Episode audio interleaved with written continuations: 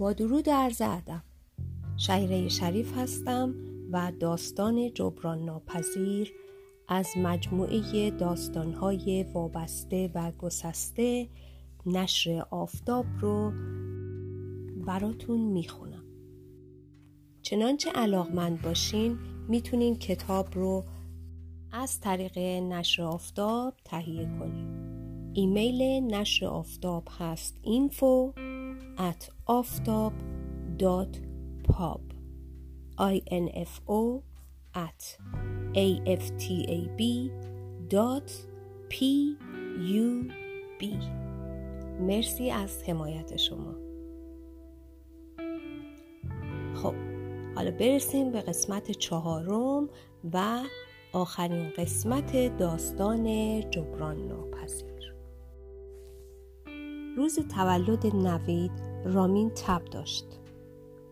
فرامرز و مستانه تلفنی به نوید تبریک گفتند و برای شرکت نکردن در برنامه آن شب معذرت خواستند فرامرز سفارش کرد که نگران رامین نباشم و مطمئنم کرد که حال رامین خوب است و تبش به دلیل دندان درآوردن و کاملا طبیعی است می گفت رامین بی اندازه بیتاقت شده و بهتر است با او مدارا کنند کادوی را هم که برای نوید خریده بودند به من دادند تا از جانب آنها به نوید بدهم. با خودم فکر کردم که چرا نوید با وجود اینکه روز قبل از کار مرخصی گرفتم و همدیگر را ندیدیم زنگ نمی‌زند. قبلا کوچکترین بهانه دلیل محکمی برای صحبتی طولانی می‌شد. ولی خود را قانع کردم که به زودی همدیگر را در جشن تولدش خواهیم دید. وقتی غرق شادی وارد منزل آقای اکبری شدیم طبق معمول مادر نوید را در آغوش کشیدم.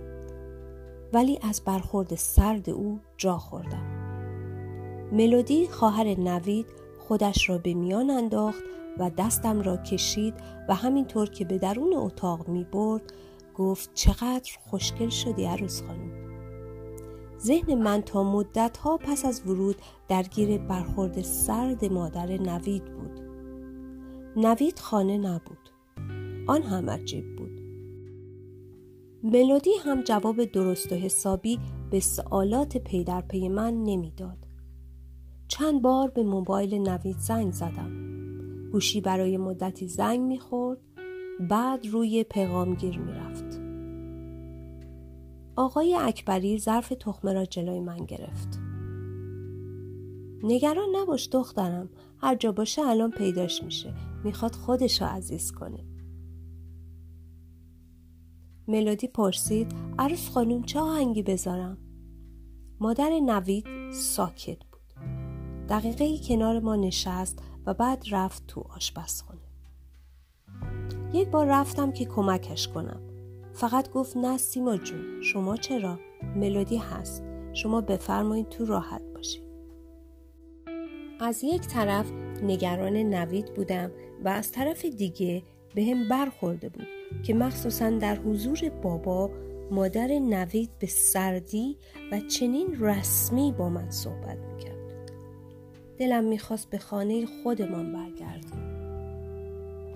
ولی آن هم درست نبود. کاش حداقل فرامرز اینجا بود. روی صندلی نزدیک بابا نشستم و خودم را مشغول تماشای بازی شطرنج او و آقای اکبری کردم. دلهورم هر دقیقه بیشتر می‌شد. می‌دانستم اتفاق بدی در پیش است ولی چاره جز انتظار نبود. شطرنج بابا و آقای اکبری هم به نفع آقای اکبری به پایان رسید. قرار شد حریف بعدی او من باشم. حوصله بازی شطرنج نداشتم ولی بهتر از بیکاری بود. چند دقیقه دیگر هم گذشت. خانوم اکبری در آشپزخانه بود و ملودی هم در رفت و آمد بین آشپزخانه و اتاق. حواسم به بازی شطرنج نبود و مرتب حرکت اشتباه می کردم. بالاخره گفتم که اصلا تمرکز ندارم و جای خود را به بابا دادم. اینجوری بهتر بود. حداقل بابا مشغول می شد. به کادوها که روی میز گذاشته شده بود فکر کردم. کاش به جای کتابخانه چوبی کادوی معمولتر خریده بودم. مادر نوید حتما با دیدن گاوی که بر کناره قفسه کندکاری شده متلکی خواهد پراند. بالاخره در باز شد و نوید از در وارد شد. با عجله به پیشوازش رفتم. در چشمانش غم غریبی بود و به نظر عصبانی می آمد. طوری شده؟ نه. لبخندی زورکی زد.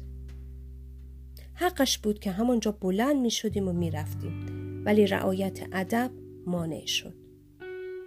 نوید با بابا سلام علیکی کرد و بعد روی مبل نشست و هیچی نگفت. نه مذرت خواهی برای دیر آمدنش نه توضیحی بابت آن. نه دیگر بیش از این نمی توانستم بمانم. بلند شدم و گفتم ببخشین فردا صبح باید سر کار باشم. دیگه ما رفع زحمت می‌کنیم. بابا چپ چپ نگاهم کرد. خانم اکبری گفت مگه میشه؟ هنوز کیک رو نیوردم که. تو دلم گفتم یعنی این مهمونی فقط یه کیکش کم بود؟ به نوید نگاه کردم و گفتم گویا صاحب مجلس چندان حال و حوصله ای نداره.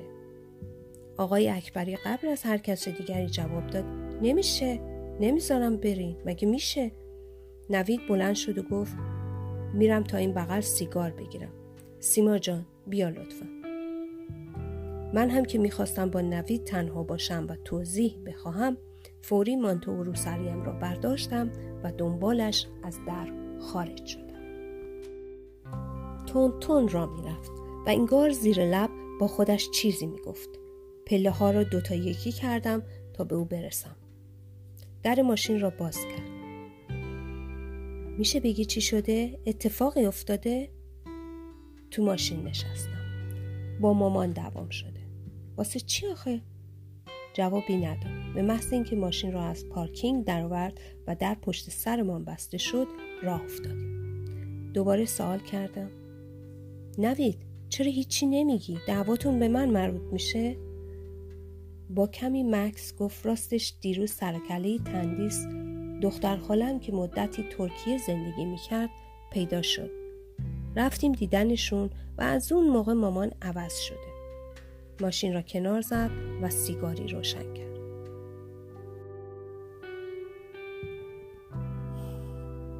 آهی کشیدم و پرسیدم مامان عوض شده یعنی چی؟ آخه مگه جادوگر این تندیس خانم؟ پوک عمیق به سیگارش زد سرش را چرخوند و دودش را بیرون داد. تا به حال اینقدر عصبی ندیده بودمش. هم جذابیتش جالب بود مخصوصا اخمی که تو پیشونیش بود و هم نگرانم می‌کرد. با خودم فکر کردم شاید اینکه قبلا ازدواج کردم باعث ناراحتی شده. تو فاصله ای که نوید پوکی دیگر به سیگار بزند خودم را قانع کردم که نوید با علم به اینکه ازدواجی ناموفق داشتم به خواستگاری آمده بود. مامان از اول تندیس رو برای من در نظر داشت. در نظر داشت؟ تندیس رو؟ اون وقت ما مجبورتون کردیم که بیاین خواستگاری؟ سیما عذابم نده. به اندازه کافی دو روزه که زندگیم رو مامان برام زهر مار کرده. از اینکه داشت دق و دلیش رو سر من در می آورد دلم گرفت. چرا با من بد اخلاقی می‌کرد چطور تا حالا صحبت دختر خاله جونتون نبود؟ وایستادین تا نامزد بشیم بعد یادتون بیاد که یه دختر خاله هم داریم می‌دونم عزیزم می‌دونم. ببخشین کمی قاطیم. من و تو مال همین کمی مکس کرد. ببین منو.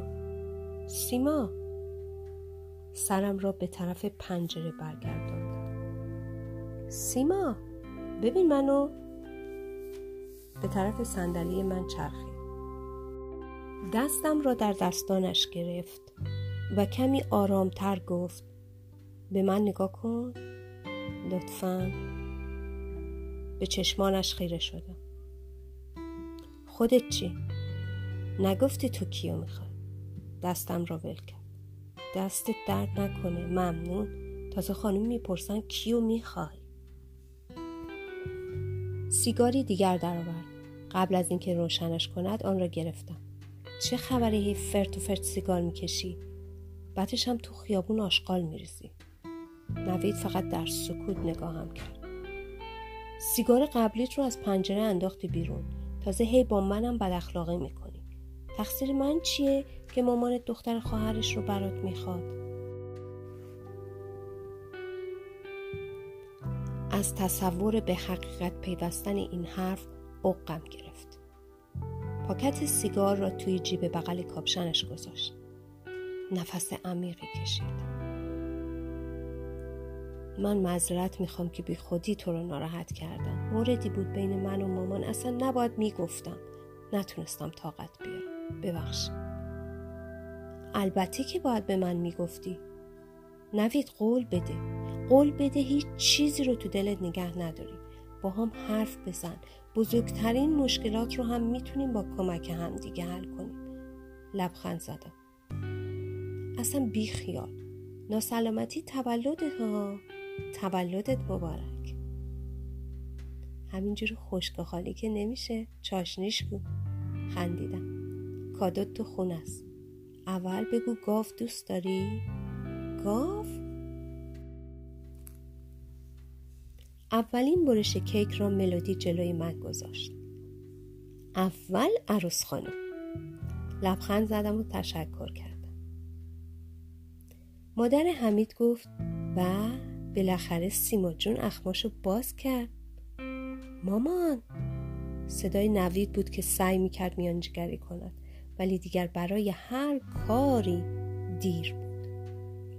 صاف نشستم و با لحنی که مثلا شوخی می‌کنم گفتم مادر جون دست پیش رو گرفتین که پس نیفتین؟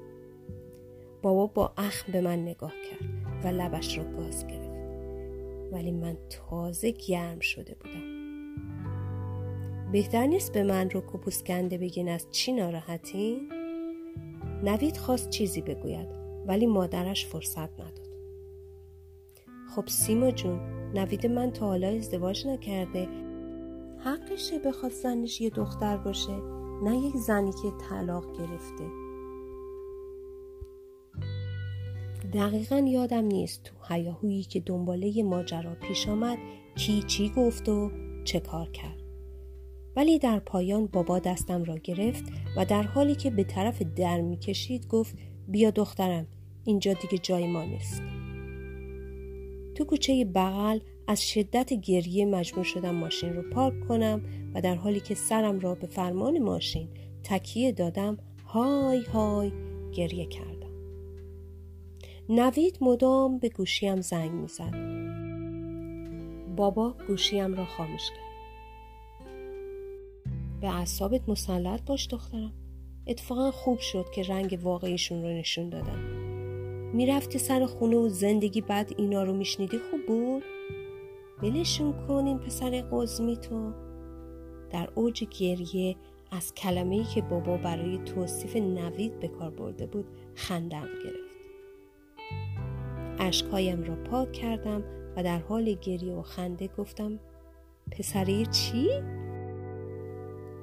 این همه خواستگارایی بهتر داشتی بابا جون. این استخون خشکی انگار نوبرش آورده. لنگه دختر من برن پیدا کنن اگه راست میگن. بابا آدم آرام و سر به زیر همیشگی نبود. یک آن فکر کردم درست نیست جلوی بابا خودم را اینجور خار و زبون نشان بدهم. اشکایم را پاک کردم. دستمال کاغذی رو در کیسه کوچکی که برای زباله های داخل ماشین گذاشته بودم انداختم. نفس عمیقی کشیدم. در آینه روسریم را مرتب کردم. هنوز هم جریان اشک قطع نمی‌شد. ولی حداقل آرام شده بود. ماشین را روشن کردم و راه افتادیم. ولی انگار پایان ماجرا نبود. چون به محض حرکت پرسیدم دیدیم بابا چه تیکه مامانش به من انداخت ولش کن بابا جون اصلا امشب شب نحسی بود. آخه حرف حسابشون چیه؟ ما که از اول همه چی رو بهشون رک و پسکنده گفتیم که. حالا اگه قایم کرده بودیم خب آدم می‌گفت قایم کردیم اصلا انگار همشون جنی شده بودن امشب. از جلوی بستنی فروشی رد شدیم. چراغهایش روشن بود. بابا گفت نگهدار بابا جون. جای همین ماشین که داره میره پارک کن. راهنما زدم. بیا بریم پدر و دختر یه بستنی بزنیم. پذیرایی امشب که زهر مارمون شد. ماشین را پارک و اشکهایم را پاک کردم. اصلا من تا شما رو دارم چه غمی دارم؟ گور بابای تندیس و هرچی دختر خال است. فردا حلقهشون رو هم پس میفرستم. بره همون دختر خالش عقد انشالله که خوشبخت بشه فکر نوید با دیگری دوباره سیل اشکهایم را جاری کرد. کدوم دختر خاله؟ چی میگی بابا؟ با حقحق جواب دادم. تازه از ترکیه برگشته. مامان نوید هم از اول اونو می‌خواسته. خانم فیلش تازه یاد هندوستان کرده. غلط کرده. مگه مردم مسخره اونان امروز بیان خواستگاری فردا بگن نه دختر خالم رو می‌خوان. با آبروی مردم چرا بازی می‌کنن؟ بابا میشه بریم خونه اصلا حال و حوصله ندارم. آره بابا جون برو خونه. با این چشمایی که تو درست کردی نمیشه از ماشین اومد پایین. برو خونه. گریه رو هم بس کن. چشات شده یه کاسه خون. آدم نیستن اینا که. روز بعد زنگ زدم سر کار و گفتم که حالم خوب نیست توی تخت ماندم حوصله عوض کردن لباس خوابم را هم نداشتم مرتب به عکس نوید که با هر بار زنگ زدنش روی صفحه موبایل ظاهر می شد نگاه می کردم و اشک می ریختم. حسرت دو سه روز پیش را می خوردم. وقتی نوید را کنارم داشتم. چقدر خوشبخت بودم و حالیم نبود. با هر ویبره تلفن گوشیم را بر می داشتم.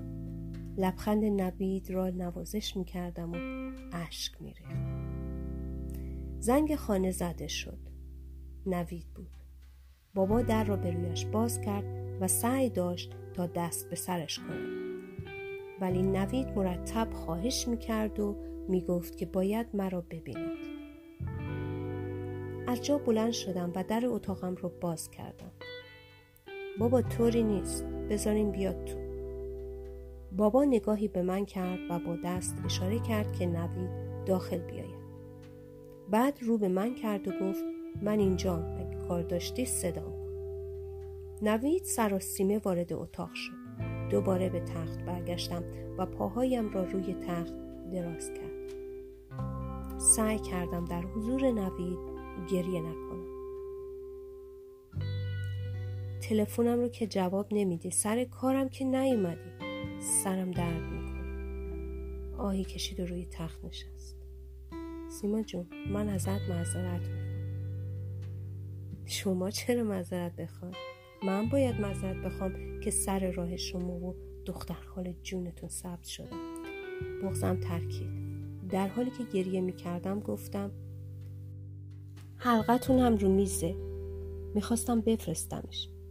بقیه جمله را نتوانستم تمام کنم. خودم را روی تخت سر دادم و سرم را توی بالش پنهان کردم. حلقه رو پس بفرستی؟ مگه دست توه؟ نه جونم از شر من به این آسونی ها خلاص نمیشی. با حقیق گفتم لطفا برو تنهام بذار. برو پیش همون تندیس جونه. چیزی نگفت. فقط دوزانو روی زمین کنار تخت نشست و موهایم را نوازش کرد. من دوستت دارم دیوونه. مگه بی تو می‌تونم یه روزم دوام بیارم؟ هنوز صورتم تو بالش بود. اینو به مامانت بگو. بلند شد و به زور مرا هم بلند کرد بعد کنارم روی تخت نشست. نمی‌دونم چرا مامان اونطوری شد یه دفعه. باور کن خودش هم پشیمونه. همش تقصیر تندیسه. کاش بره گمشه تو همون خراب شده ای که از اونجا اومده. دستم رو به سمت کمد کنار تخت دراز کردم تا دستمالی بردارم. جبه دستمال رو آورد نزدیک. یعنی تو کسی رو که قبلا ازدواج کرده می‌خوای؟ سرم رو بوسی. من تو رو می‌خوام. عاشقتم. از همون روز اول که دیدمت دوست داشتم. دوباره اشکایم سرازیر شد. ولی درد سینه هم آرامتر شده بود. ولی مثل اینکه خواست ما کافی نیست. مامانت همیشه منو به چشم کسی که برای پسرش کمه نگاه می‌کنه. بلند شده به طرف میز رفت. حلقم را از روی میز برداشت. کنار تخت زانو زد. من و مامانم رو ببخش. من بدون تو نمی‌تونم زنده باشم. دستم را گرفت و خواست حلقه را دوباره دستم کند دستم را عقب کشیدم. این بار چشم های اصلی نوید بود که اشک در آن موج می‌زد. چقدر دوستش داشتم. خودم را در آغوشش پرت کرد. سر و صورتم را غرق بوسه کرد. حلقه را از دستش گرفتم و زنجیر گردم بندم را از آن رد کردم. در سکوت کنار هم روی تخت نشستیم.